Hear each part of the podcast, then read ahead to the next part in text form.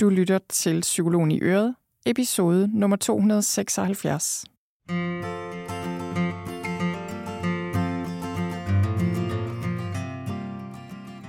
Velkommen til Psykologen i Øret. Jeg er psykologen Birgitte Sølstein, og Øret, det er dit.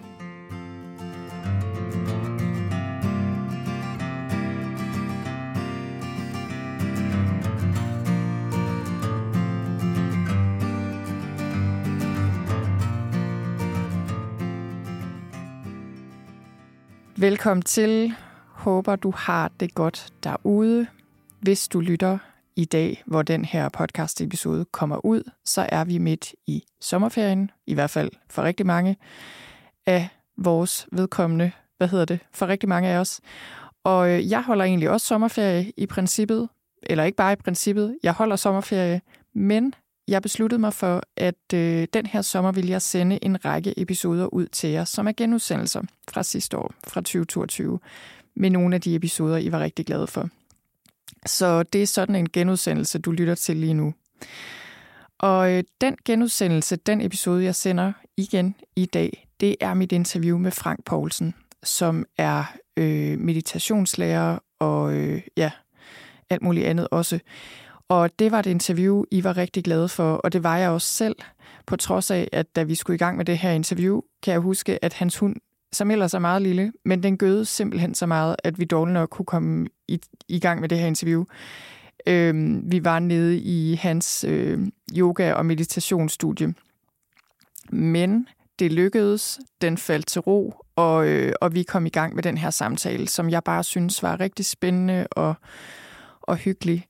Og, øhm, og jeg vil sige, det her er, øh, jeg kan ikke lige huske, hvor mange interviews jeg lavede sidste år i 2022. Det har ikke været så mange i hvert fald, og her i år har jeg heller ikke lavet så mange. Og det er simpelthen ikke, fordi jeg ikke har lyst, fordi jeg elsker at lave de her interviews. Det har været et spørgsmål om, øh, jamen, hvad skal man sige, det har egentlig været tilvalg også af de soloepisoder, jeg rigtig gerne vil lave. Men så har det også lidt været et spørgsmål om tid og praktik fordi jeg jo er flyttet øh, fra København til Jylland for nu, efterhånden nogle år siden, men det kommer åbenbart stadig bag på mig selv med jævne mellemrum. Og det kommer bag på mig, at øh, det at arrangere interviews, det, øh, det kræver lige lidt mere planlægning, fordi øh, mange af dem, jeg gerne vil interviewe, er i København. Ikke alle, selvfølgelig. Der er bare en tendens til, at jeg kender flere derovre, fordi jeg har boet der i 20 år af mit liv. Så sådan nærmest hele mit voksenliv, indtil for fire år siden. Så, øh, så det kræver lige lidt mere, og jeg har en ambition om at få det sat, det sat lidt mere på skinner, så jeg kan lave nogle flere interviews, fordi det vil jeg rigtig gerne. Men i hvert fald, så kan du nu lytte til det her interview med Frank Poulsen. Og det er altså bare rigtig spændende. Øh, Frank, han har en virkelig interessant historie.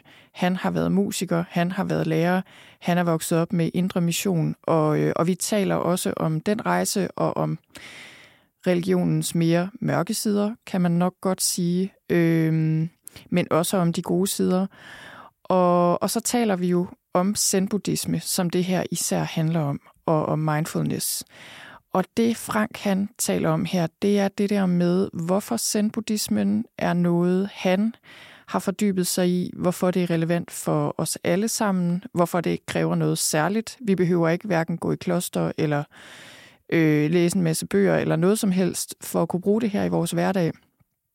Øhm, og, og han snakker også om, hvordan vi gør det her. Altså, hvordan får de, vi det her ind i vores hverdag på et praktisk plan. Og der er bare rigtig meget guld synes jeg, i den her samtale i forhold til simpelthen praktiske råd. Og jeg føler, at Frank og jeg øh, er meget på bølgelængde. Jeg, jeg kan genkende rigtig meget af det, han siger, og jeg har også interesseret mig for zen-buddhismen. Ikke praktiseret den på samme plan, som Frank har. Og, øh, og jeg var rigtig glad for Franks tilgang til det her faktisk, fordi jeg har selv haft det sådan i nogle år, at jeg faktisk gerne ville fordybe mig mere i den her retning. Men jeg har også haft det sådan, at jeg ikke jeg ville ikke prioritere at tage væk fra mine børn i lang tid ad gangen, for for eksempel at gå i et eller andet forløb hos i et tysk kloster, eller hvad det nu kunne være. Øh, det er ikke, fordi jeg aldrig tager væk fra mine børn, men, øh, men det bliver, jeg bliver nødt til at prioritere, hvor ofte det sker, og hvor længe det sker, og det her har bare været en af de ting, der ikke har været plads til. Og det har hele tiden været noget, der sådan har trukket i mig. Og det gør det egentlig stadigvæk. Men jeg synes bare, at den her samtale, jeg havde med Frank, den fik mig til at indse, at det er okay. Øh, jeg har faktisk allerede en, øh, en praksis i min hverdag, som den ser ud, og i mit liv, som, den, som det ser ud. Og det håber jeg også er noget af det, du vil tage med dig fra den her episode. Netop, hvordan, øh, hvordan det her kan bruges i dit liv, og hvordan du har lyst til at, at gå videre med det, hvis du har det. Så det var det. Jeg håber, at du kan bruge samtalen til noget. Lad os hoppe over til interviewet.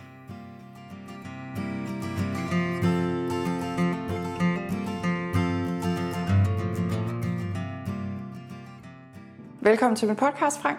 Tak skal du have. Og dejligt, du er her. Jeg er glad for, at jeg med. Der var jo ikke så langt.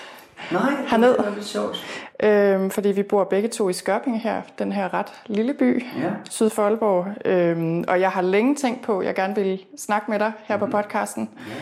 Og så, øhm, jeg skal faktisk ikke lige huske, om vi mødte hinanden en eller anden dag. Jeg kan ikke længere huske, eller også så fik jeg bare ideen inde i mit hoved og skrev til dig, eller hvordan var det, Jeg det tror, var? det var fordi, du hørte en anden podcast. Nå ja, Var det ikke det? jo, det var fordi, jeg hørte dig i Brinkmanns Brix. Det er Ja, rigtigt nok. Ja.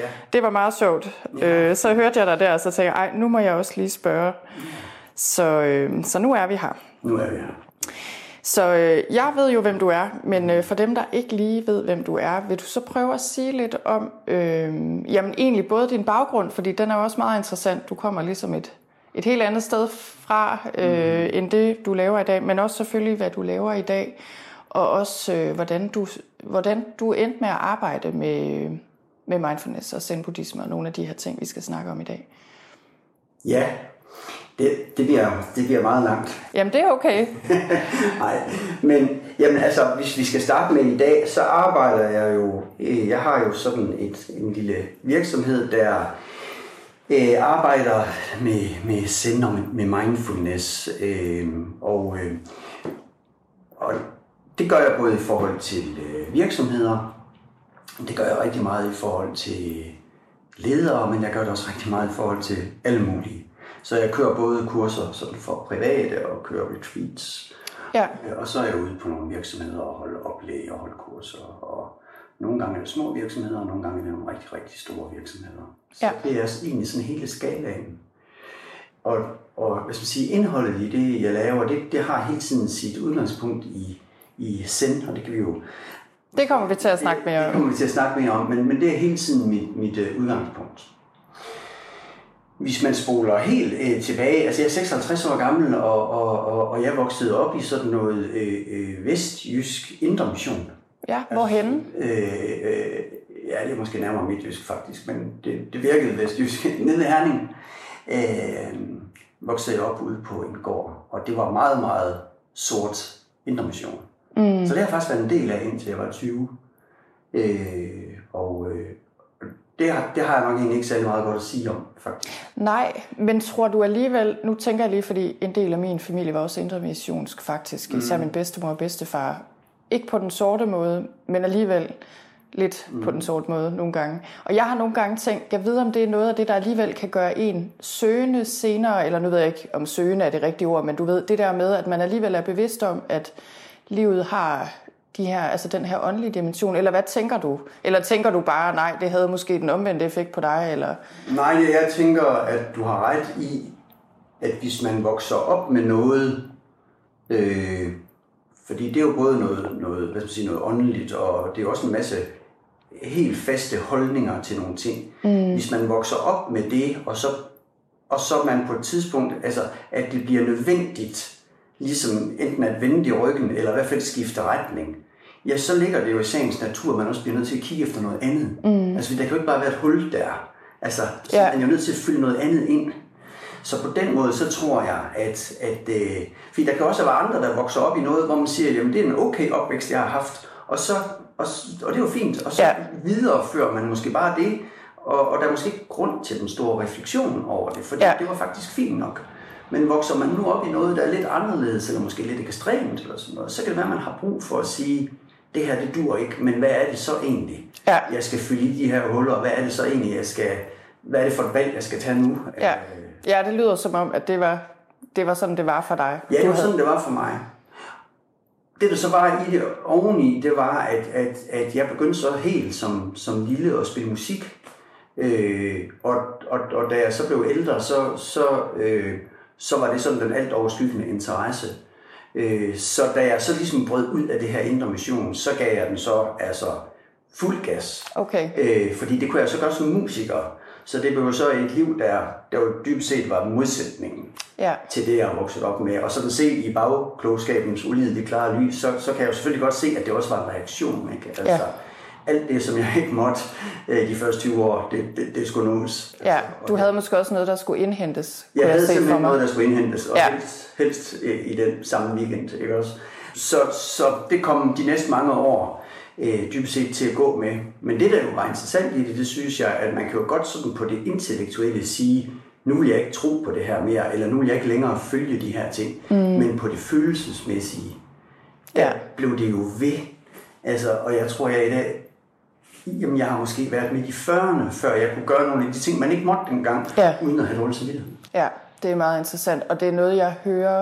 Jeg kan også til dels genkende det jo, fordi jeg kender godt det miljø der øh, fra indersiden, men også det er virkelig noget af det der med, med religion, kan virkelig komme ind altså at blive noget, der giver enormt meget skyld og skam og mange altså uhensigtsmæssige ting, som, man, som det jo tager, altså tænker jeg jo et helt liv på en eller anden måde at aflære. Et helt liv, ja. Ja. Og man kan jo sige, om for eksempel indre mission, der kan man jo sige, at noget af det, det er jo det der med, at du, du ligesom bliver holdt ansvarlig for, hvad du tænker og for, mm. hvad du føler. Mm. Altså hvis du, hvis du øh, kigger lidt for meget efter øh, en anden en på gaden, end du, end du burde, så er det en synd i sig selv. Ja. Og, og, og, og på den måde, så, så er man jo så bare en stakkels synder, altså tusind gange om dagen. Øh, og, og hvis det er det, man vokser op med, altså så, så, så kan man jo ikke bare sådan fra den ene dag til den anden i hvert fald omprogrammere sig selv. Jeg synes, at man kan, hvis man bliver ved og bliver ved og bliver ja. ved. Men det tager, øh, det er godt nok en hård en. Og det er også interessant nu, at det er jo ikke fordi det her skal handle om indre mission, men jeg tænker, at det er interessant, fordi min bedstefar og bedstemor tilhørte egentlig også indre mission, øh, sådan langt hen ad vejen. Men de var, øh, altså jeg føler, at de sådan repræsenterede den bedste del af kristendommen, og de praktiserede virkelig mange af de her ting ja. Omkring næstekærlighed. Jeg oplevede det ikke som noget negativt, altså der var ikke skyld og skam, eller jeg føler bare, at det, og det, det, det mener jeg virkelig. Der var også sådan noget med, at jeg tror, min mor og hendes søske ville sige noget andet selvfølgelig, fordi det var heller ikke mig, der opdraget af dem, vel? Men, men jeg har faktisk, øh, jeg fik noget andet med mig. Altså ting, jeg også er utrolig glad for. Du ved, så det er jo også det der med, jeg tænker, der er meget stor forskel på selvfølgelig at blive opdraget i den tradition, men også tænker jeg, de mennesker, altså, og hvad de repræsenterer. Eller hvad tænker du? Altså det der med, hvordan man praktiserer noget, ikke? Jo, jo, jo. Jamen, det, det er det jo, for man, man kan også, altså sådan helt i ekstremen, der er jo også folk, der, der, der, der slår hinanden ihjel i Guds navn. Og så, så, så man, kan jo, man kan jo bruge religion ja. præcis som man vil. Og man kan selvfølgelig også bruge indre mission, som man vil. Men man kommer ikke udenom, at, at i, i, i indre mission og luthersk mission og sådan noget, der er det, altså der har man fokus på det der med, at, at, at du sønder bare ved din tanke. Ja. Og det er egentlig der, hvor, hvor min aller, største anke ligger. Ikke? Fordi nej, det gør du ikke, men i forhold til, hvad du, hvordan du handler. Mm. Ikke? Og så kan du være opmærksom på din tænkning, og det, det er vi også vældig meget i send, men, men, men, men vi kan aldrig nogensinde på den måde blive stillet til ansvar, fordi når jeg får den her tanke, eller den her følelse i en eller anden situation, så er der en eller anden grund til det. Ja. Der er altid en eller anden grund.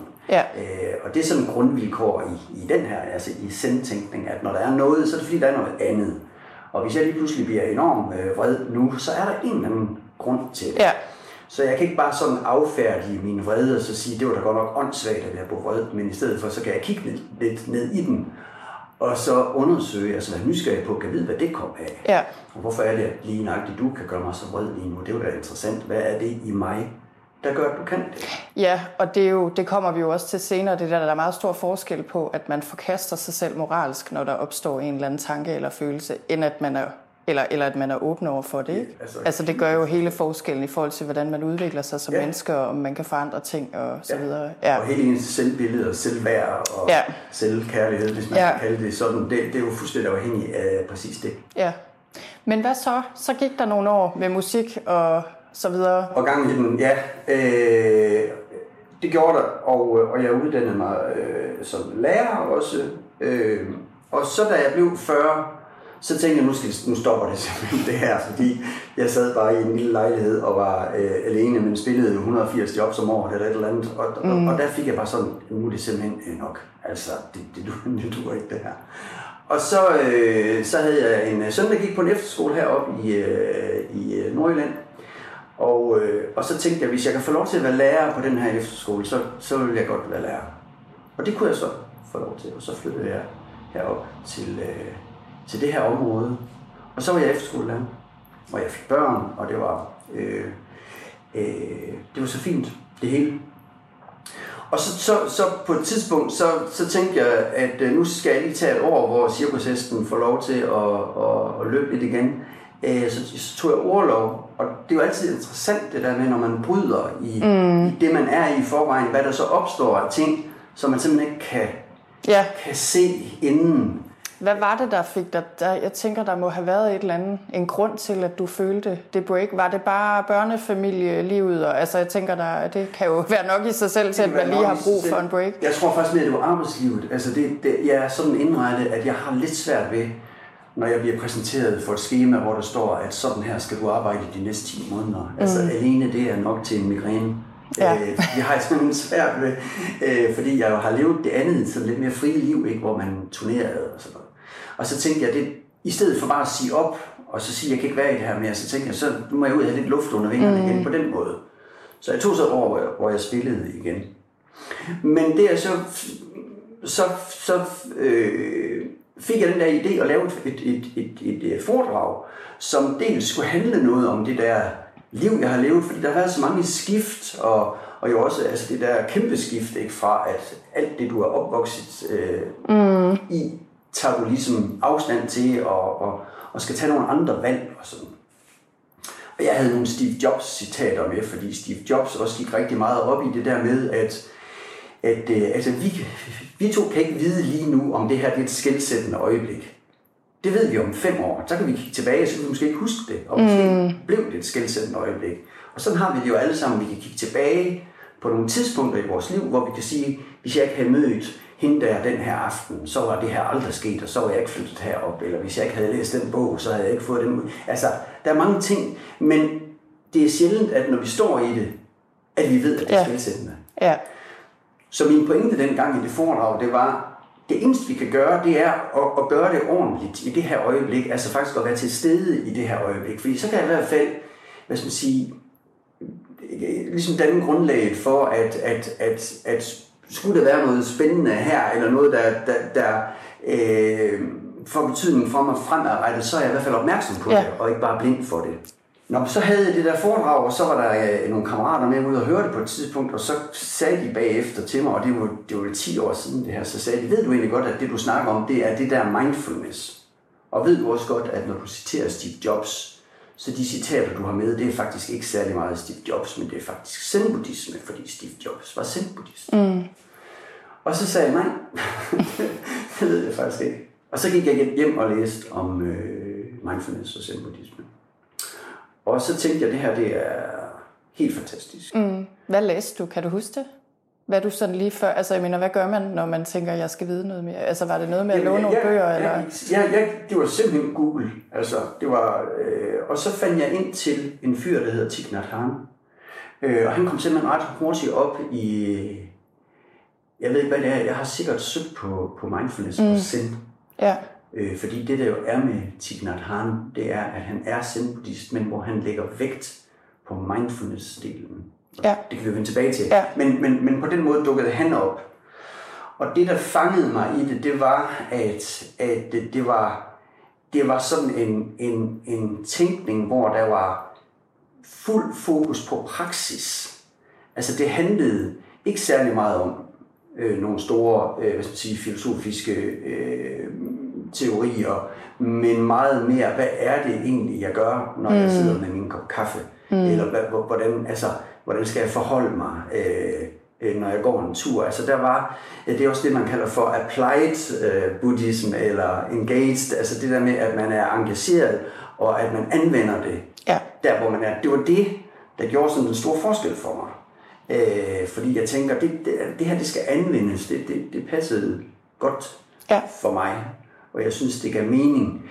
Øh, og senere fandt jeg også ud af, sådan at vi også i dag sådan rent hjerneforskningsmæssigt ved, at, at hjernen jo ikke bare er sådan en fast klump, men den jo forandrer sig i forhold til, hvordan det er, vi, hvad det er, vi byder den, ja.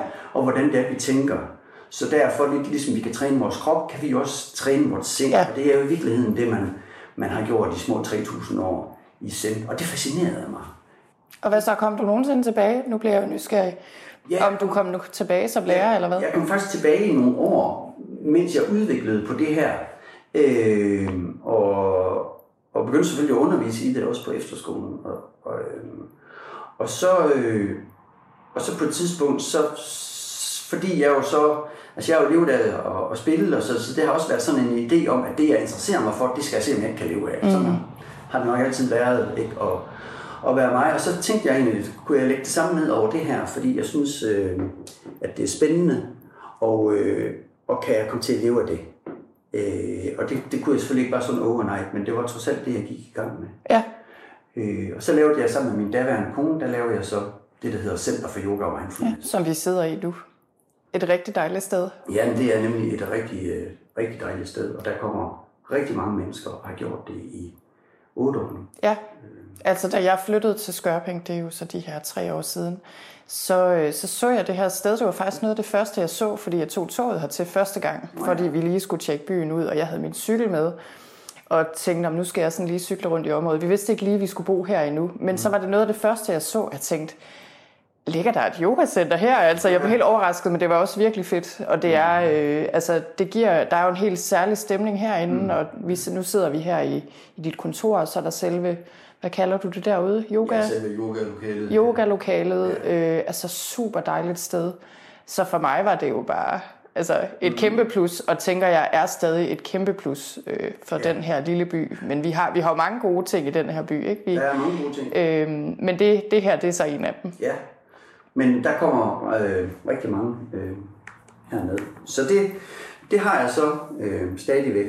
Og så har jeg så knyttet et nyt firma til det for fem år siden, som er det firma, der, der sådan arbejder i forhold til virksomheder. Ja. Og hvad så, altså fordi Tignat Han er jo også et navn, jeg kender og også stødt på for en del år siden efterhånden læste en bog af ham og sådan noget. Ja. Hvad tænker du i forhold til det her med, du har lige sagt lidt om det, hvorfor det lige var ham, der måske greb din, din opmærksomhed i forhold til det her med at anvende det i praksis, og ja. ikke al den her teori og alle de her dogmer. Men alligevel, Altså, der findes jo mange retninger og skoler, og øh, jeg, jeg er jo lidt mere oprindeligt i hvert fald skolet i altså den mindfulness-baserede kognitiv terapi og John Kabat-Zinn, som hentede dem fra buddhismen og ind i lægevidenskaben, og ligesom sådan den mere videnskabelige del. Senere har jeg så bevæget mig i andre retninger. Men du ved, det her med, at det lige var Thich Nhat Hanh, der, øh, der talte til dig, og også altså, at det så var ham, du endte med at ja, hvad, hvad, vil du selv, hvad vil du selv kalde ham? Eller altså, hvis du selv skal beskrive din sådan rejse med Zen, har det, har det mest været hans arbejde, eller hvordan har den set ud i forhold til, hvad der sådan har talt til dig på det her felt? Måske kunne det være smart at, at svare på det spørgsmål, bare lige, lige at sige to om Thich Nhat Hanh mm. først, fordi så tror jeg, at det kommer til at give lidt mere mening. Ja. Thich Nhat Hanh, han er jo, altså han, jeg skal vende mig til at sige, øh, datid på, fordi han, han døde jo her i øh, januar, tror jeg. Mm.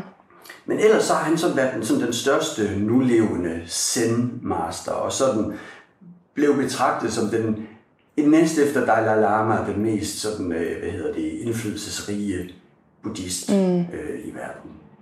Tina Han, han, han er opvokset i Vietnam, og han er opvokset, da han var ung under Vietnamkrigen. Og der, der, der var han med i sådan en gruppe, der tog ud og hjalp øh, de der steder, hvor, hvor det var ganske forfærdeligt rundt omkring. Øh, og hvor folk blev slået ihjel, og de hjalp med at genopbygge, og det var skide farligt, og nogle af dem i den gruppe blev slået ihjel. Og, altså det var ganske forfærdeligt jo.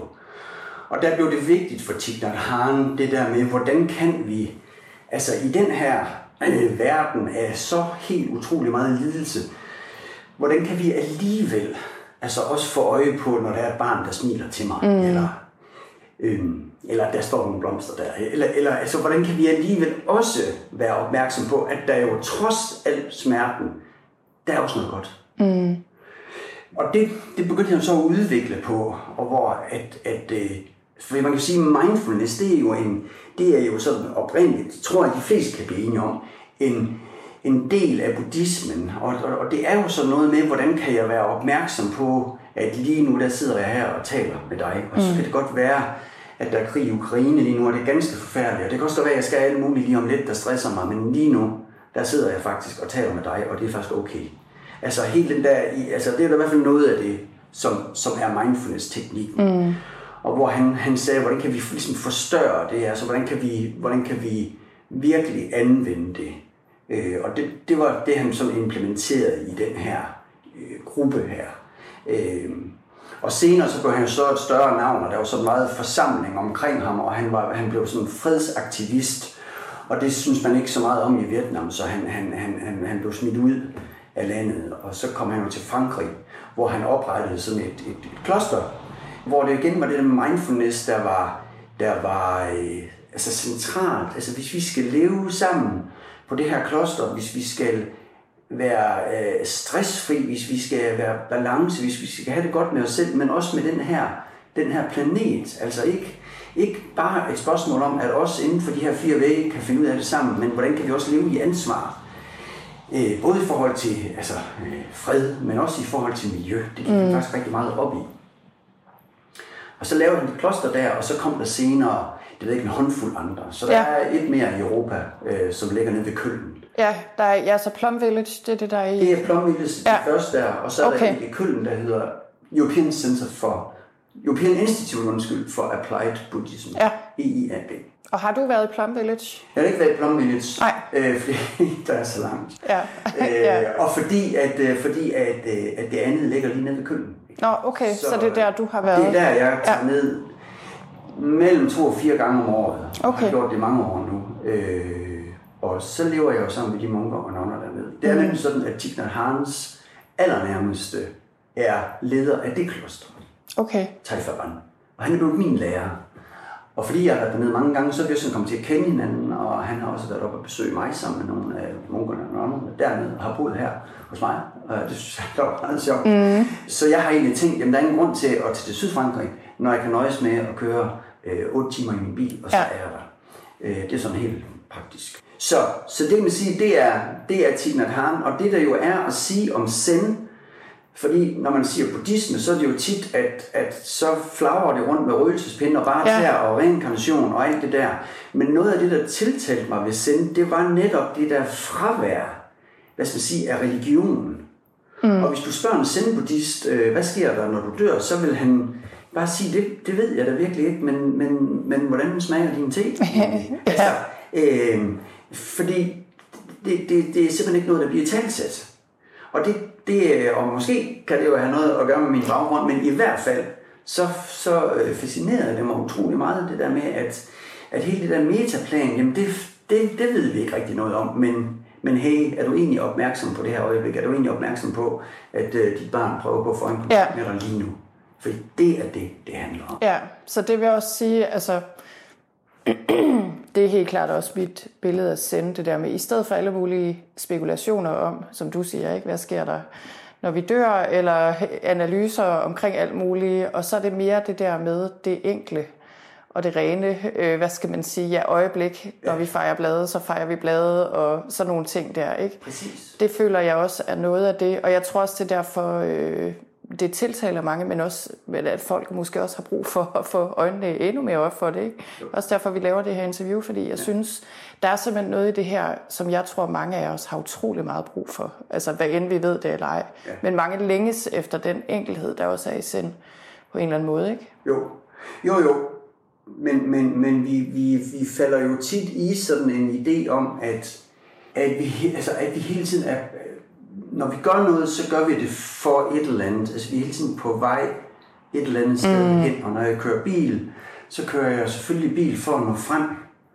Øh, og når jeg laver mad, så laver jeg mad for, at jeg skal spise om lidt. Men hvor vi selv gerne vil sige, at hvis du laver mad, så lav mad. Mm. Og så vær opmærksom på det. Og skal der egentlig lidt mere timian i. Altså, så vær opmærksom på det. Og når du kører bil, så kør bil. Altså, jeg ved ikke, hvad for en bil du har, men den bil, jeg har, det gør ikke ondt at køre i den. Det er faktisk okay at mm. sidde i den. Så i stedet for bare at sidde og kigge på, hvornår jeg er fremme, så kan jeg også være opmærksom på at køre bil. Og det, der jo i virkeligheden sker, det er, at så begynder vi faktisk at slappe af, ja. når vi har det sådan.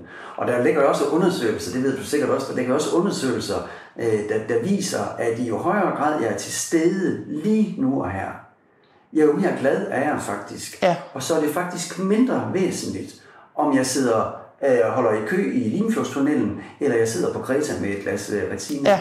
Det er faktisk ikke det, det handler om, men det handler om, hvorvidt, eller det handler langt hen ad vejen om, hvorvidt jeg er til stede der, hvor jeg er. Ja. For jeg kan nemt sidde på Kreta med et glas retina, og tænke på alt muligt, jeg skal nå, når jeg kommer hjem, øh, eller på, hvor meget, mange penge det her det koster, og derfor ikke overhovedet nyde det. Og jeg kan sidde og holde i kø i Limfjordstunnelen, og synes, det er fint nok. Ja, og ved du hvad, jeg kommer også sådan til at tænke på det, du sagde før, det der med de, der, med de skældsættende øjeblikke, og at vi sjældent ved det selvfølgelig før efter lang tid.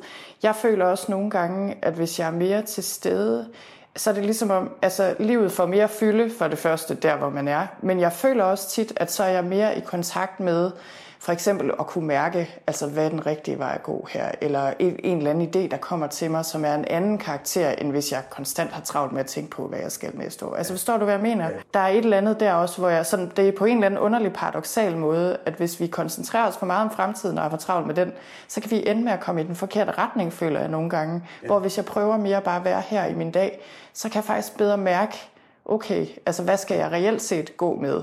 Øh, af de her muligheder, eller idéer, eller indfald, eller hvad skal jeg lade være med at gøre, for eksempel. Ikke? Ja, præcis. Og det er jo sjovt, det, det er jo fuldstændig kernen af det, det der. På engelsk, der har vi jo et udtryk, hvor vi siger, come to your senses. Mm. Og når vi siger det, eller når man siger det på engelsk, så det man mener, det er jo, du skal komme tilbage til Gud, dømmekraft. Det er jo mm. sådan oversættelsen ja. af det. Og, og, og det der jo er forskellen hvis, altså, når jeg er til stede i øjeblikket, så er jeg jo på det, som vi kalder på sanseindtryk-niveau. Altså hvis jeg er til stede i at lave mad, så, så ser jeg jo den der bruger, jeg står og snitter i, og, og, og, og jeg er opmærksom på, hvordan den dufter, og, øh, og, og hvordan den mærkes. Så er jeg opmærksom på sansindtryk, og det er jo et andet mode end tænkning. Ja. Fordi tænkningen, det ved vi jo alle sammen, det, det kan vi jo blive forført af. Vi kan tænke alle mulige ting, som typisk set ikke har ret meget med virkeligheden at gøre. Men hvis jeg er opmærksom på det, der er, så er jeg, øh, så, så er jeg i virkeligheden i berøring med fakta. Og så, vi, så er vi i det, hvor jeg siger, at så folder øjeblikket sig ud. Altså den eneste måde, at øjeblikket folder sig ud på, det er, når jeg er til stede i det. Ja. Så kan jeg se nuancerne. Og så er det, at der ofte vil opstå det, hvor man tænker, jamen det er jo fint. Det er jo så fint at stå her og skære på Altså, ja. hvad, hvad, hvad skulle jeg ellers lave? Ja. Der er bedre end det. Se fjernsyn, eller eller, eller hvad? Altså. Og er det også i send, altså er det også noget, der karakteriserer send, netop det der med at have fokus på de praktiske aktiviteter og det sanselige, eller hvad? ja, men, men jeg kommer til at tænke på et citat, jeg så for nylig, jeg synes, det var så sjovt, for der står, før du bliver oplyst, altså det er fordi, man har det der, den der idé i nogen retning om, at du sådan kan nå et sted, hvor du bliver oplyst. Mm. Men det er jo lidt lige meget, men, men, men, men hvor man siger, før du bliver oplyst, så skal du huske at lave din mad, og spise din mad og vaske op. Når du så bliver oplyst, så skal du være opmærksom på at lave din mad og spise din mad og vaske op. Så det er meget den der praksis, altså det er meget den der dagligdag. Ja. Ikke? Fordi vi jo tit op i vores hoved, så har vi en idé om, når jeg kommer til Kreta, så bliver det, så bliver det fedt. Men, men det er jo ikke sikkert, at det bliver fedt. Nej. Kreta. Det kan være, at vi kommer op og skændes i flyet på vejen derned, og, og, og så bliver det en helt anden tur øh, end det vi har regnet med. Øh, eller at SAS holder op med at flyve, eller hvad, hvad der nu kunne være af, af, af, af mærkelige ting. Men det her øjeblik, det, det eksisterer. Så hvis jeg kan være til stede i det, så folder det sig ud, og så, så vil jeg som regel opleve, at det er så fint. Så på den måde, så er det meget sanseindtryk niveau, vi hele tiden går op i, det er faktisk hele, hvis man, sådan, altså, hvis man, hvis man spørger ned i sind og spørger om, hvad er den største årsag til os menneskers lidelse, så vil man faktisk sige, at det er, at det er forkert opfattelse. Altså det, at jeg lige så snart jeg ser dig, så begynder jeg at tænke en hel masse om, hvordan du nok er. Mm. Øh, fordi jeg har mødt sådan en som dig før, og du er helt sikkert sådan. Og så kan det meget nemt være min tænkning, jeg kommer til at agere ud fra, i stedet for sådan, som du rent faktisk er lige nu. Ja. Så jo mere jeg kan opleve dig lige nu, jo mere præcis kan jeg også være her.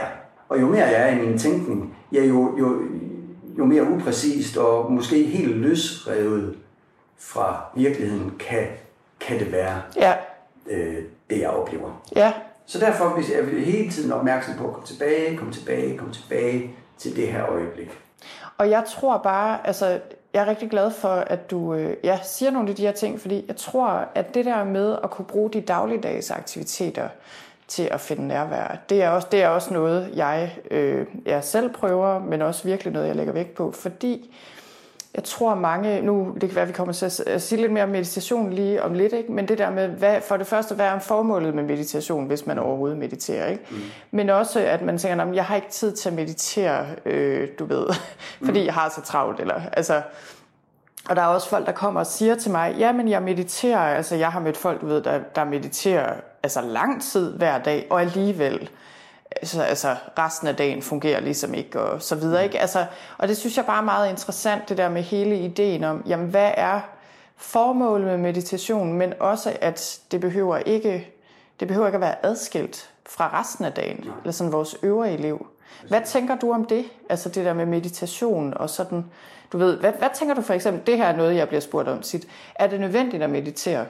Mm. Altså, så på den her mere klassiske vis, du mm. ved, hvor man, hvad ved jeg, sætter sig ned og lukker øjnene, lægger sig ned og lukker øjnene. Mm. Hvad tænker du om det? I forhold til at kunne det her med også at opnå mere nærvær i de dagligdags aktiviteter, og også måske i de svære situationer?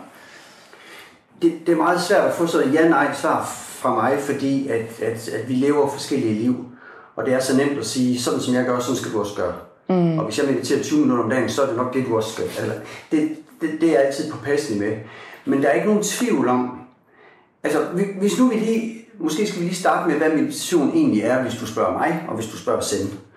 Fordi der, der vil man sige, at det handler om sanseindtrykniveau.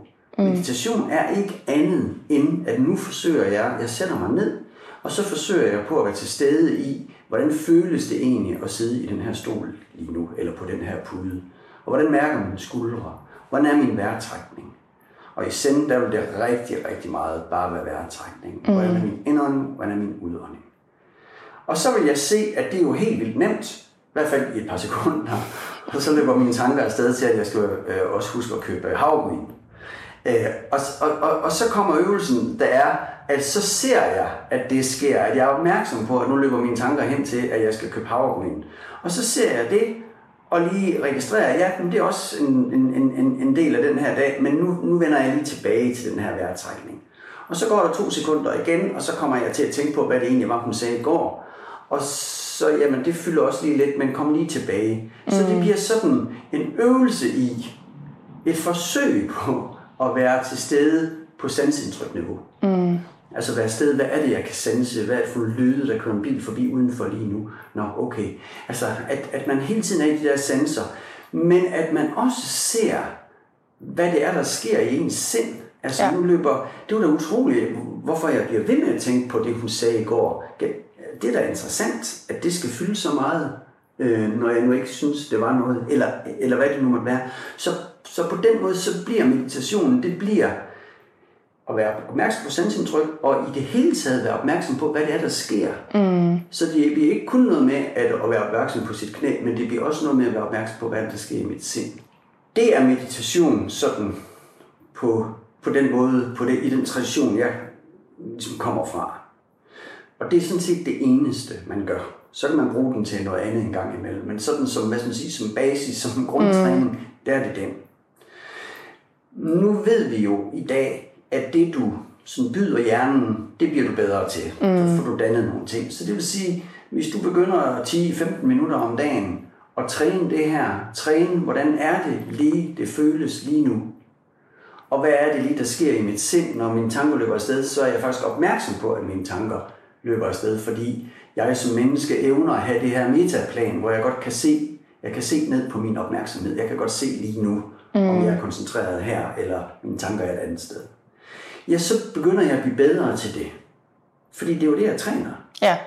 Så når jeg så på et andet tidspunkt på dagen står og skærer den der pore, jamen så er jeg faktisk blevet bedre til at sige, nu skærer jeg pore, og jeg vil helst ikke øh, skære mine fingre af, og jeg vil egentlig godt bare være til stede i det her.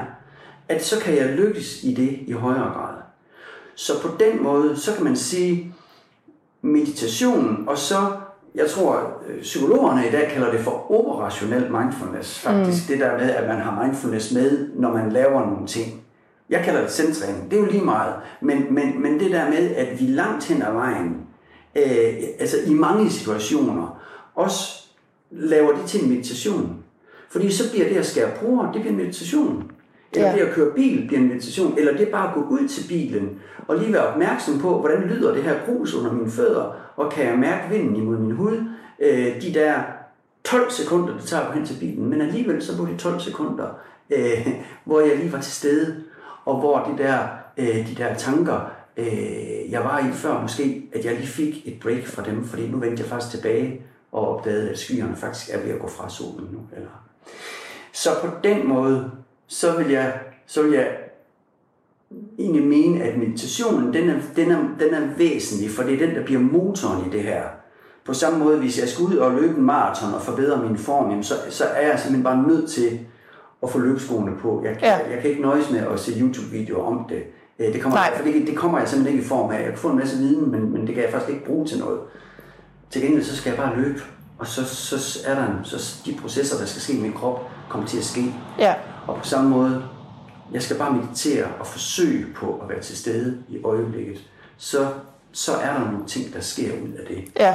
Og så begynder jeg at kan bruge den opmærksomhed på mig selv, og på det, der sker lige nu, når jeg så senere er sammen med mit barn.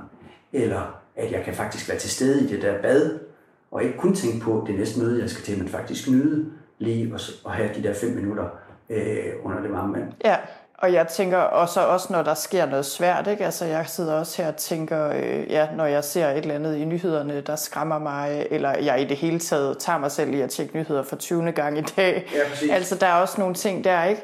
Men hvad siger du til folk, der siger, fordi det her spørgsmål får jeg også øh, tit, også af deltagerne i mit stressforløb, fordi der bruger vi også mange typer af nærværsøvelser og så videre.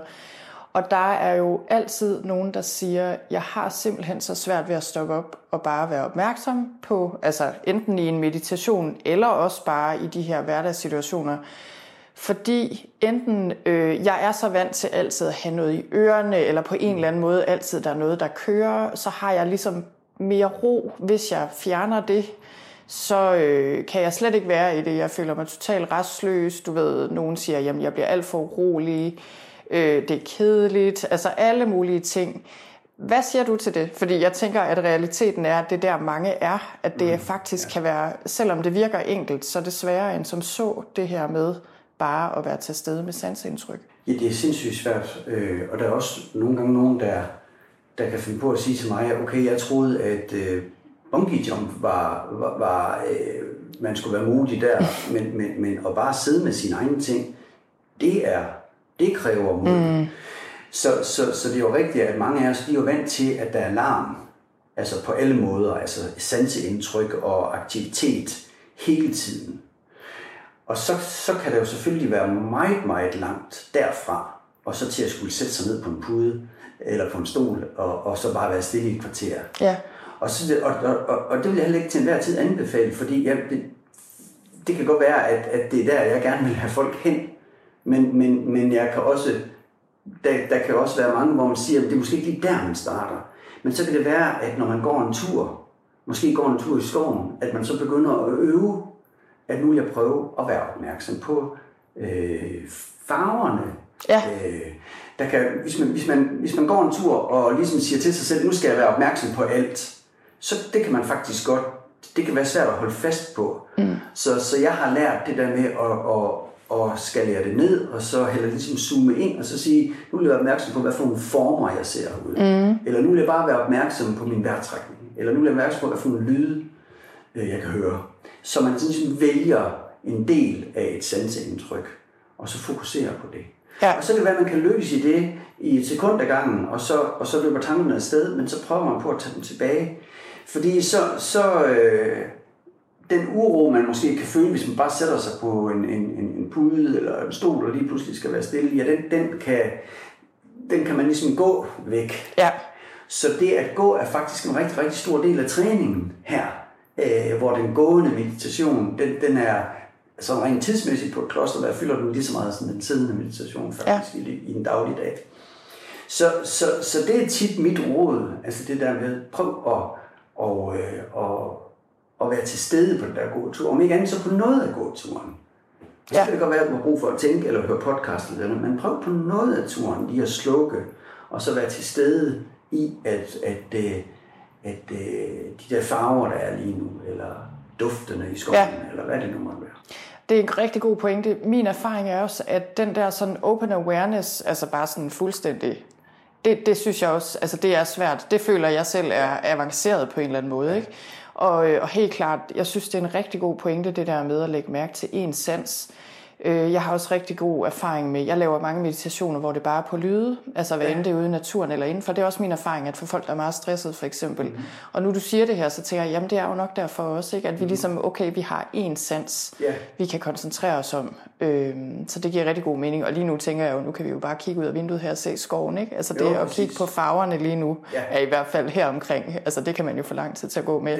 Og kigge på efterårets farver Jamen helt sikkert. Øhm, og må jeg spørge dig, nu bliver jeg egentlig nysgerrig, fordi jeg tænker, det sidste, jeg gerne vil ind på her øh, lige om lidt, det er sådan, ja, lidt mere igen, hvordan kan vi bruge det her i dagligdagen. Mm. Og især også lige nu faktisk, hvor mm. det kan være, altså hvor der er krise på forskellige måder og foregår mm. ting, der kan ja, skræmme os ikke, og bringe mm. os ud af ligevægt og sådan noget. Men inden vi kommer så langt, øh, så bliver jeg egentlig bare lige nysgerrig i forhold til lige nu, hvordan din egen personlige praksis ser ud. Mm. Hvis du har lyst til at dele lidt omkring det, mm. øh, sådan, hvordan ser det her ud i dit liv lige nu? Jamen, altså jeg forsøger jo på at, at have sådan en meditationspraksis. Og når jeg siger forsøger, så er det bare fordi jeg er ærlig, fordi jeg kunne godt sige, at jeg mediterer hver eneste dag, og det er ikke slået fejl en dag i mm. år. Men det vil være løgn. øh, nogle dage, så kan jeg også blive så øh, hvad skal man sige, engageret eller så følelsesmæssigt involveret i et eller andet, at jeg ikke selv synes, at jeg bare kan sætte mig ned. Øh, men jeg går rigtig, rigtig meget. Nå, så selve meditationen, det forsøger jeg på at have som ja. en daglig praksis. Og må jeg spørge, når du siger, at du går rigtig meget, fordi det er noget, jeg tænker over meget. Jeg går nemlig også, prøver også at gå øh, hver dag, om ikke andet, når jeg også føler, at jeg ikke lige er der, hvor jeg kan meditere. Mm. Går du så, altså ligesom de fleste mennesker vil sige, nu går jeg en tur i skoven for eksempel, eller er det mere den der sådan meget langsomme gående meditation? Det er ikke Altså den langsomme gående meditation, det, det kan jeg lige godt sige, det er simpelthen for blufærdigt til, fordi folk de vil øh, køre mig et eller andet sted hen, hvis de Ja, hvis man gjorde det ude i offentligheden, tænker ja, præcis, du. Ja, for det går så, altså det går ikke bare langsomt, det går Nej. fuldstændig. Det virker påfaldende. Ja, helt vildt. så, så, jeg, så jeg, går, jeg går faktisk ganske almindeligt. Ja. Og så op i mit hoved, så skifter jeg lidt imellem, fordi der er også mange af os, der, der synes, at vi tænker enormt godt, øh, eller det kan være, der, at vi bare lader tankerne løbe, og det er fint. Øh, så prøver jeg på at skifte imellem det, og så nogle gange sige, men nu, nu vender jeg lige tilbage til, hvordan øh, underlaget føles, eller som jeg sagde før, de her farver eller, eller mm. Det praktiserer jeg faktisk måske hver gang jeg er ude og gå, men ikke nødvendigvis, eller faktisk sjældent hele gåturen, men som sådan elementer i den. Ja. Øh, fordi det kan jeg mærke, det gør noget øh, godt. Øh, så, så på den måde, så, altså det der med at gå tur, det, det, det, det lyder jo sådan som det mest banale råd i hele verden, men, men i virkeligheden også i forhold til stress og sådan noget, hvis man kan få folk ud og gå, ja. og ikke bare i et kvarter, men gerne måske i tre kvarter og ja. opad, så der kommer noget tid på. Fordi det kan vi lige så godt, det kan vi lige så godt indrømme omkring det her, der skal noget tid til. Ja. Øh, fordi det kan ikke bare være i overhængningsbanen det her, fordi det er jo netop det, der gør, at vi brænder sammen. Så det er, det skal danne en, en øh, det skal være noget, noget andet. Ja. Øh, så når du spørger min egen praksis, så jeg går en hel del. Eller jeg går faktisk rigtig, rigtig meget. Og så så har jeg sådan mange punkter i løbet af min dag, og det er selvfølgelig også fordi, jeg har været i det noget tid, så har jeg selvfølgelig fået nogle vaner nu. Mm. Og, og nu bliver det helt banalt, ikke? men for eksempel når jeg tømmer opvaskemaskinen. Fordi man kan tømme opvaskemaskinen på to måder. Man kan tømme opvaskemaskinen for at blive færdig med at tømme opvaskemaskinen.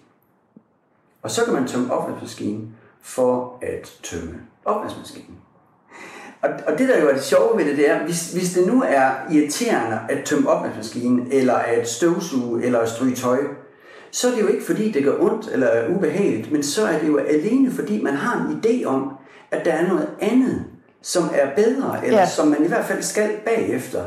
Det er jo sådan set det, der gør, at det bliver, at noget bliver træls, som vi siger herovre. Ja. Ikke? Det er jo ikke fordi, altså jeg ved ikke, det gør ikke ondt at tømme min opvaskemaskine. Så derfor, så er det sådan en af mine øvelser. Det er, at det tager den tid, det tager. Og måske går det i virkeligheden hurtigere, fordi jeg smadrer aldrig noget, øh, og jeg får set, om tingene er rene og sådan noget. Fordi at, at, at jeg er opmærksom på det. Mm. Så det og så fordi jeg har gjort det rigtig, rigtig mange gange, så kommer det lidt af sig selv, at når jeg åbner det, den der låge til opvaskemaskinen, så når jeg skal lige huske, at, at nu går vi lige i det her. Mm.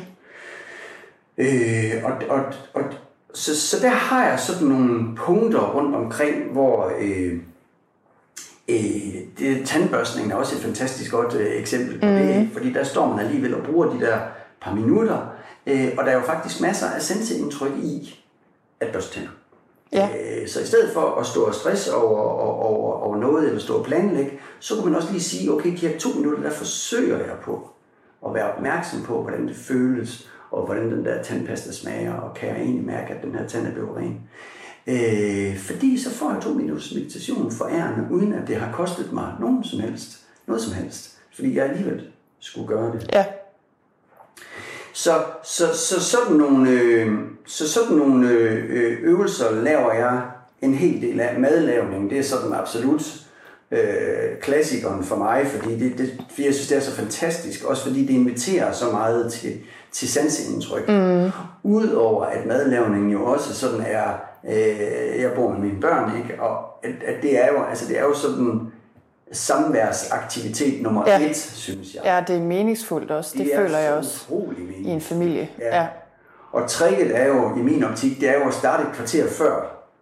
Altså fordi, at, at lige få det der luft i det. Ja. Så, det ikke, så det ikke bliver træls, når ens barn ikke kan skære gulerødder særlig hurtigt, men at, at, at, at det bliver en del af det. Ja. Øh, så der, der er nogle gange, hvis man bare kan flytte det, starte lidt tidligere, så, så kommer der ja. en ro over det. Altså, der, jeg sidder og tænker, det der med madlavning, det er sådan noget, jeg tænker meget over lige for tiden. Jeg vil gerne lave mere mad, og så bilder jeg mig selv ind, det har jeg ikke tid til. Og når du siger det der, så tænker jeg, jeg tror, jeg er bare ikke lige helt der i min personlige udvikling, du ved, hvor jeg føler, at madlavning kombineret med børn, det, det er virkelig ikke noget, du ved, da du sagde det der, okay, er børnene med? Jeg forestillede mig mig selv stå der i mit køkken og det, at børnene skal være med, men selvfølgelig, altså, det skal de jo, hvis de mm. vil, og, og, det vil, og det giver også mening for mig. Men det er der, altså det er virkelig et af de punkter, ja. hvor jeg synes, det er svært. Og det er så god en pointe, det der med, at selvfølgelig skal man så afsætte noget mere tid til det. Ja. Fordi det er jo det, det tager. Altså både måske at være mere nærværende i det, men også netop at have børnene med, ja. som ikke stresser igennem det hele på samme måde, som vi kan gøre.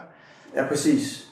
Og, for, og, det, og det er også fordi, at for mig er det lidt en pointe, det der med, at, at at har man så huset fuld af unger, og man så siger, nu skal I godt nok være stille for, se mig, se mig, jeg skal godt nok meditere ja. og være sende nu, det tænker jeg, at det er der simpelthen et eller andet helt skængrende skørt i. Ja. Så, så, så, så, så, hvis man er hjemme, og man har børn hjemme, så er det jo virkeligheden.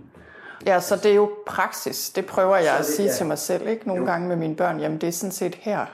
Det, ja. det er her, slaget skal stå. Præcis. Det er ikke mig, der lukker døren og Nej. prøver forgæves og meditere og bliver vildt frustreret, fordi jeg kan høre dem. Nej, altså, det giver ingen mening. Det giver nemlig ingen mening, altså som i overhovedet.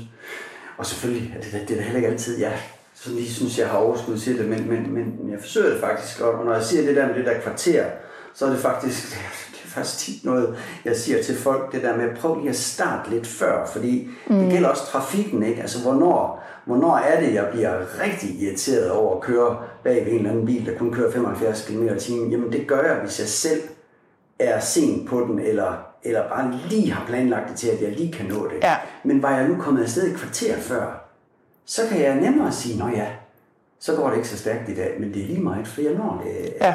alligevel. Og det er det, jeg bare selv blev opmærksom på, fordi også når vi snakker stress, Altså det der med den der oplevelse af hele tiden at have travlt, hele tiden at være bagud på point, og uh, hvor vi har en travl morgen hjemme ved os. Mm.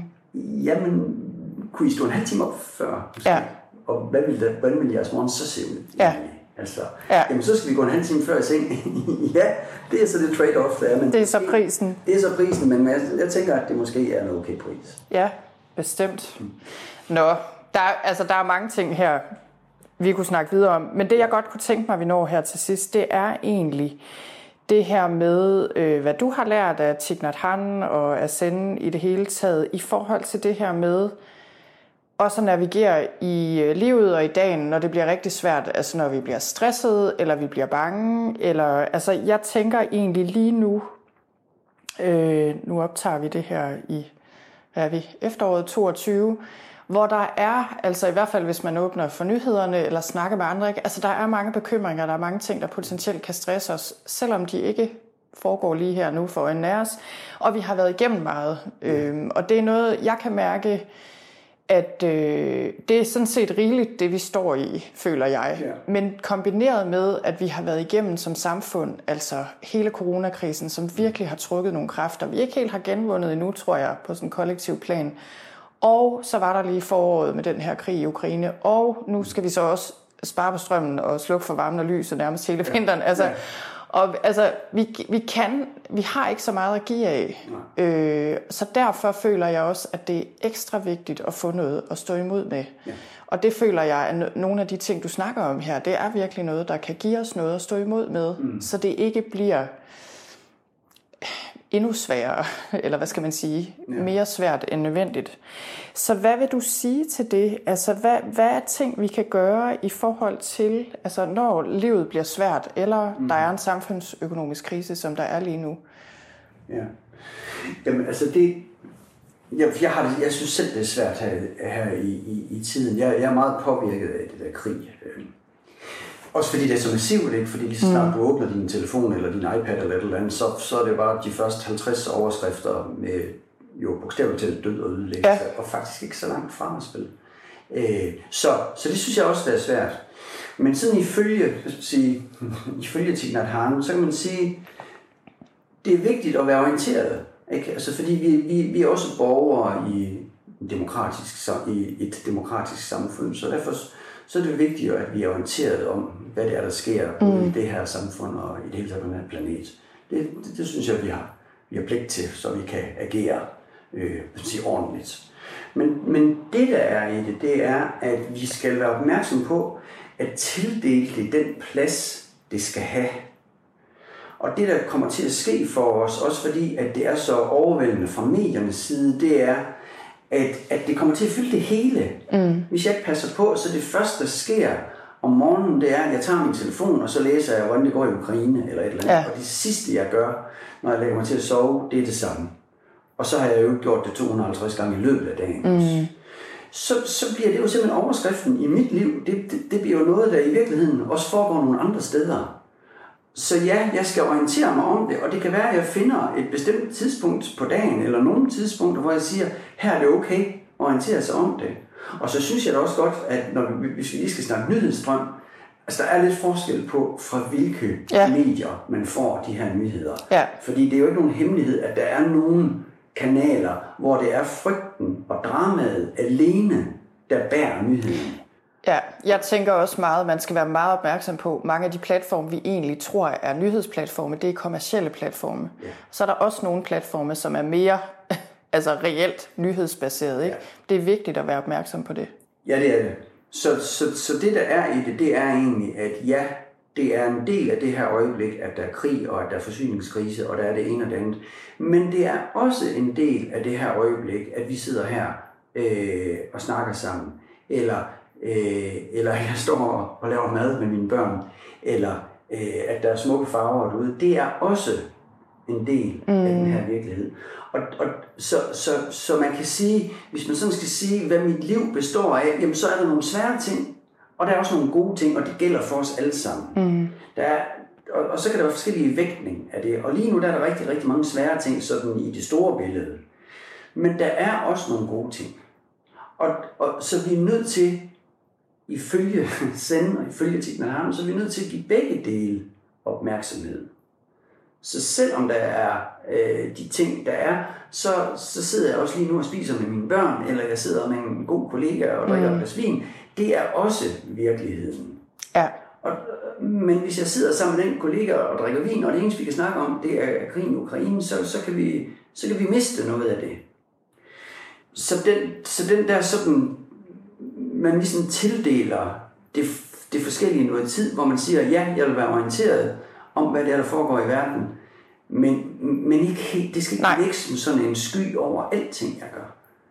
For jeg vil også øh, opleve løbeturen, når jeg er ude at løbe, eller, ja. eller, hvad det nu er, man hver især gør. Ja.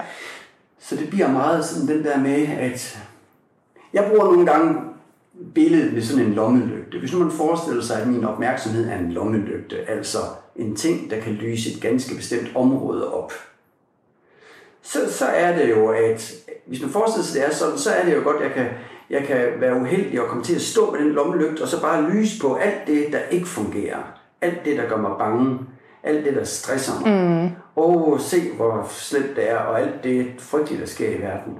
Og så glemmer jeg måske at flytte den lommelygte hen til nogle andre områder i mit liv, hvor det faktisk er fedt. Hvor der måske er nogle mennesker, der betyder noget for mig, eller nogle aktiviteter, der betyder noget for mig, eller noget, der gør mig glad, at så glemmer jeg måske ligesom at lyse på det. Ja. Og så kan man, og på den måde kan man egentlig sige, at, at, at, at både mindfulness og zen jo rigtig meget handler om, ikke så meget, hvad det er, der er til stede i mit liv, men hvorhen jeg vælger at have min opmærksomhed. Ja, og jeg synes, det er en rigtig god pointe, det der med, især i forhold til nyhederne, ikke? at som du også siger, selvfølgelig skal vi holde os orienteret og gøre det, vi kan. Øh, men der kan også ske det, at vi ligesom kommer til at eksistere mere i den her, jeg ved ikke, hvad vi skal kalde det, virtuelle virkelighed. Det er det jo ikke. Altså, det er jo reelle altså begivenheder for nogle mennesker. Ja. Men der foregår andre steder end der, hvor vi er. Ja. Øh, og jeg kan mærke nu, altså der var en overgang, det var så i foråret, du ved, med begivenhederne i Ukraine. Mm. Der, der, var, der kom som en punkt, hvor jeg måtte sige til mig selv, prøv at høre, nu er jeg bedre orienteret om, hvad der foregår nærmest i enhver afkrog af Ukraine, end jeg har styr på, altså hvordan min datter har haft det i skolen. altså hvad ved jeg, nu er det bare et eksempel, ikke? Men og jeg tænkte, det går simpelthen ikke. Men det er så stærkt, og det er måske også det, der er værd at være opmærksom på, at det er stærke kræfter, der er på spil, og der er, det er sådan stærke kræfter, der hiver i vores opmærksomhed væk fra vores altså sansebaseret hverdag her og nu, her hvor vi er nu. Så det er ikke altid så nemt. Altså jeg føler også, som du siger, der skal noget tid til. Ja. Der skal altså også nogle gange noget vilje til på en eller anden måde. Ikke? Ja, og måske skal man lave nogle regler for sig selv også. Fordi jeg mener, hvis, øh, hvis jeg skulle holde op med at øh, spise slik, så ville jeg jo starte med at rydde huset. Mm. For slik. Altså, eller jeg kan ikke stoppe med at ryge, og så, hvis nu jeg røg, så vil jeg ikke kunne stoppe med at ryge, og så stadigvæk gå med en halv pakke cigaretter i min lomme. Så, så måske skal øh, de, de der enheder, hvor man får sine nyheder fra, måske skal, skal de øh, være væk en gang imellem. Ikke? Jeg snakker nogle gange om sådan nogle, nogle zoner, hvor jeg siger, der kan både være en tidszone, det kan være, når jeg kommer hjem fra arbejde, og de næste to timer, men der, der skal den simpelthen ikke være der, den der mm. telefon. Den skal være i en skuffe langt væk. Øh, og ligesom jeg også har sådan nogle, det man kunne kalde for geografiske zoner, hvor jeg siger, at omkring aftenbordet, der, der er der aldrig nogensinde skærm, eller i soveværelset er der selvfølgelig aldrig nogensinde skærm, eller, eller, eller, eller hvad det nu måtte være, at, at man ligesom laver sådan nogle regler for sig selv. Ja. Fordi hvis den telefon, den er, øh, altså, det, det, det ved jeg i hvert fald for mig selv, øh, uanset min egen selvtræning, hvis jeg går med min telefon på mig, så kan jeg simpelthen ikke lade være med at tjekke nyheder, og tjekke alle de der ting ja. hele tiden, fordi det er jo bare lige, altså bogstaveligt talt et klik væk, det hele. Ja. Ja. Så jeg er også nogle gange nødt til at sige, hvis jeg skal lave mad, og jeg kan mærke, at det er en af de dage, hvor at de der nyheder hiver i mig, så lægger jeg den simpelthen væk. Mm. Øh, og nogle gange siger jeg til mine børn, bare fordi så bliver det endnu, endnu mere træls, så øh, ikke at, at, at, stå det igennem, hvor, jeg kan sige til en af mine børn, nu skal du tage min telefon, og lægge den ind på dit værelse. Ja. Fordi nu spiller man sammen. Ja. Og så vil det godt nok være træls for mig, hvis jeg siger, kan du ikke hente den igen til mig, fordi jeg skal godt nok lige se, hvordan det går med krigen i Ukraine. Det, det vil simpelthen ikke du. Ja. Så, så nogle gange så kan man godt lave sådan nogle regler øh, for sig selv, lidt ligesom man også nogle gange gør for sine børn. Ja. Øh, og så vil det godt være, at de er sådan lidt lego men hvis det fungerer, fordi bare det at få skabt det rum, øh, det er vejen ind i det, og så kan det jo være, at man oplever, hold kæft, hvor var det egentlig fedt mm. at lave mad uden den telefon det tænker jeg måske, vi skulle gøre igen i morgen. Ja. det er også min oplevelse. Det er ligesom om, hvis man tilfører nærvær, eller hvad skal man sige, noget energi. Jeg føler ligesom, jo mere energi jeg kanaliserer ind i det, jo stærkere bliver det også. Altså jeg føler også, når det så ligesom, så kan det trække i mig i stedet for, der kan komme et punkt, hvor jeg så har jeg ligesom fået løsrevet mig fra alt det andet der. Øh, men hvad, hvad tænker du, øh, fordi et er jo, hvad der foregår andre steder i verden og nyheder og så videre. Noget andet er jo, når der også er noget, der reelt er svært. Altså, du ved, det kan være, at vi har et barn, der bare bekymrer os helt vildt meget. Eller altså, det kan være, at vi reelt set ikke har penge nok, fordi alt er dyrt. Eller det kan være, at vi er selvstændige. Du kender sikkert også andre selvstændige, som er bekymret lige nu, eller som reelt set måske pludselig ikke tjener penge. Altså hvad ved jeg?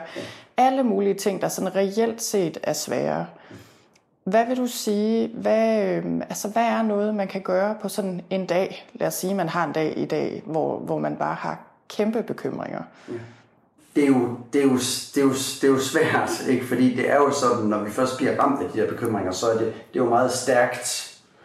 Så, så, øh, så det, der, det der med bare lige sådan at komme af med det, det kan man jo ikke, for det er jo en del af den tænkning, man lige er i, eller de følelser, man er i. Men, men det er egentlig lidt det samme som det, jeg sagde før. Det der med, at jeg skal forsøge på at være opmærksom på, at der også er noget mm. andet. Mm. Så selvom jeg kunne være bekymret for at vide, hvordan det kommer til at se ud øh, med min virksomhed, fordi nu kommer der alle de der ting, og har folk stadigvæk råd til at og skal hente mig ind, ja, så det kan jeg godt bekymre mig over og lægge vågen og, øh, over om natten. Men der er bare stadigvæk også øh, nogle fine farver på øh, træerne, eller det er stadigvæk dejligt at gå en tur med hunden, eller det er stadigvæk dejligt at øh, være sammen med sine børn. Altså det der med, at man, det er igen det der lommelygte der, hvor man jo også der kan komme til sådan stadigt bare at lyse ingenting op. Uh, er det er svært det her. Og det er jo ikke fordi, man skal løbe væk fra det, men det er bare fordi, der også er noget andet. Ja. Så bare det at være opmærksom på at drikke en kop te og kigge ud af vinduet, uden måske den der telefon, og bare lige være opmærksom på det, og se, hvad er det egentlig, jeg kan se ud af det her vindue. Ja, så det bliver faktisk en frihed fra det, der ellers tynger en. Ja. Øhm, fordi det, det, vi kan jo nogle gange have det sådan, når der er noget, der er svært, så, så, så er der sådan nogle kræfter i os, der ligesom vil have os til at fokusere på det hele tiden. Altså fordi det sådan tager fat i os. Ja. Og der vil, hvad skal man sige, Tignan Hans svaret på det her vil være, der er også andet, der er også en blomst, du kan se på lige nu. Mm. Øhm, så så det, det, er, øh, det er også min egen træning i det her, som hvis nu jeg synes, det er rigtig øh, svært en dag, og jeg er ude og gå en tur, så er det meget den der med, nu skal jeg være opmærksom på øh, bladene, eller på... Ja. Øh, fordi fordi det, der sker stille og roligt, det er, at jeg får en lille smule øh, tid eller øh, væk fra, fra det svære. Og det gør, at der er noget andet, der kan begynde at vokse. Faktisk så er det måske meget interessant i den her sammenhæng, og det kan man altid være enig eller uenig om, men i send vil man, vil man øh, øh hvad hedder det, definere glæden som fravær af negative tanker. Og hvis man ellers kan gå med den, mm den definition, så vil det jo altså sige, at hvis jeg kan lykkes i at være ude i skoven, og rent faktisk være opmærksom på der, hvor jeg er, ja, så er der ikke negative tanker i det øjeblik. Mm. Og så er jeg faktisk mulighed for at opleve noget glæde, som jo bliver medicinen øh, i, i, i, øh, til alt det negative. Ja. Så igen, hvis jeg kan være på sansindtryk-niveau, ja, så bliver jeg tit glad. Ja. Fordi så er der ikke flere negative tanker, fordi nu er jeg bare til stede i, at jeg sidder i den her stol. Og det er okay.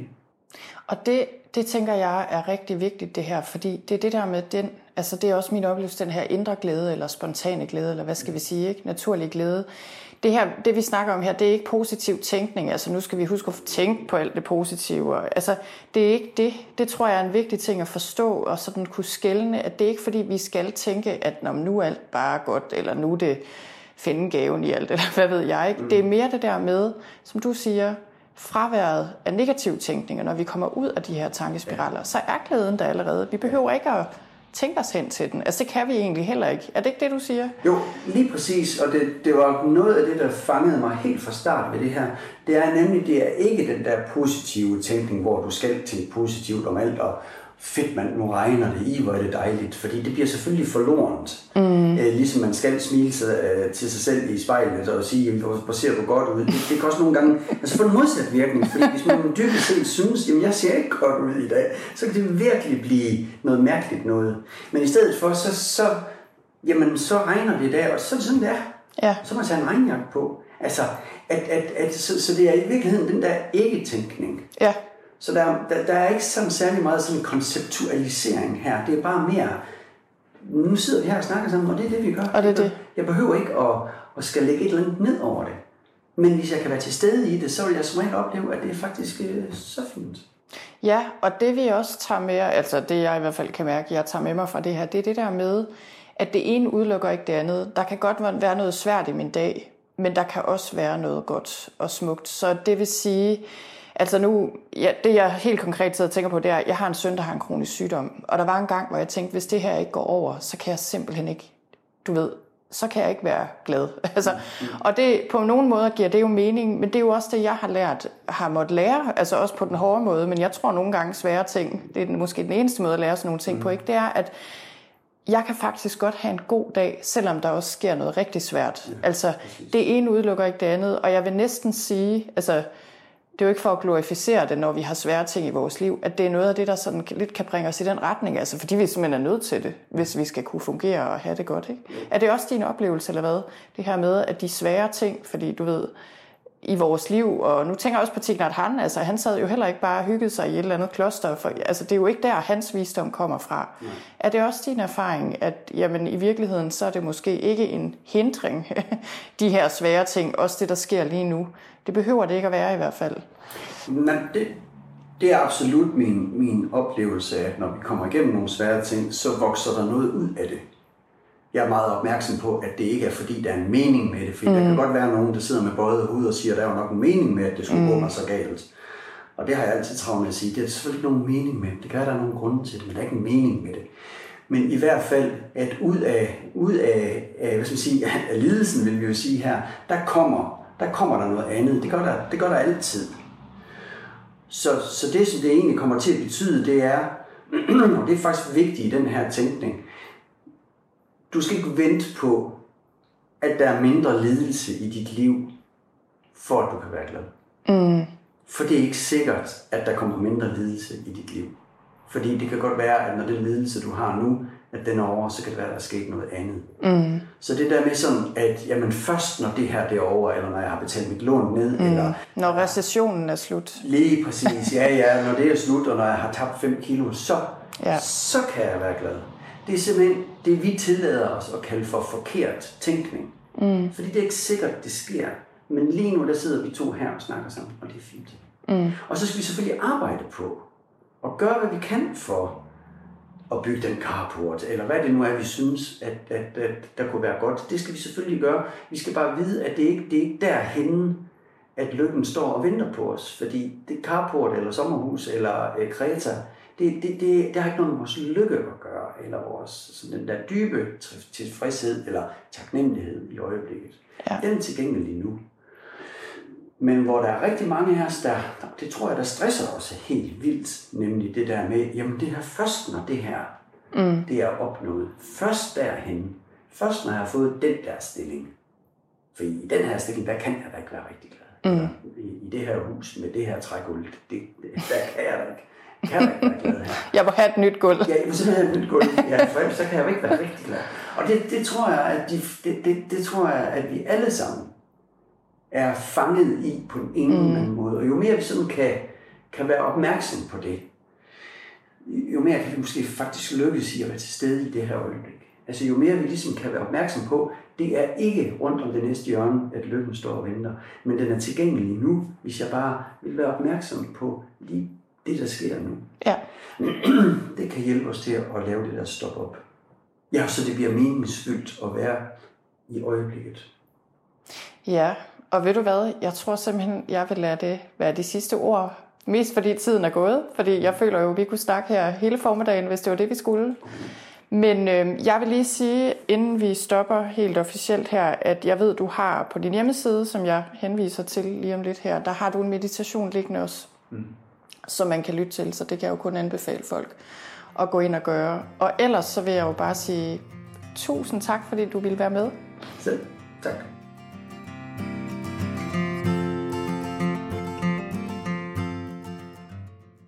Og det var det, vi havde for nu. Tusind tak, fordi du lyttede med. Jeg håber, du kunne bruge det her til noget. Som sagt, så finder du links til, øh, til det hele inde på min hjemmeside, både til Franks hjemmeside og til den meditation, han nævner. Og så håber jeg, at du bliver inspireret til at overveje, hvordan du kan få mere mindfulness og mere nærvær ind i din dag på små og måske store måder.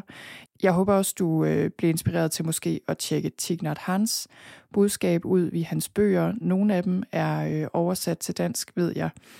Og øh, jeg lytter til Tignat Han især på noget, der hedder Sounds True. Det er bare sådan en, øh, hvad skal man sige, læringsplatform, kan man vel kalde den der, øh, der ligger nogle kurser med ham, altså ting, han har indtalt, forskellige ting og sager, som jeg godt kan lide at lytte til.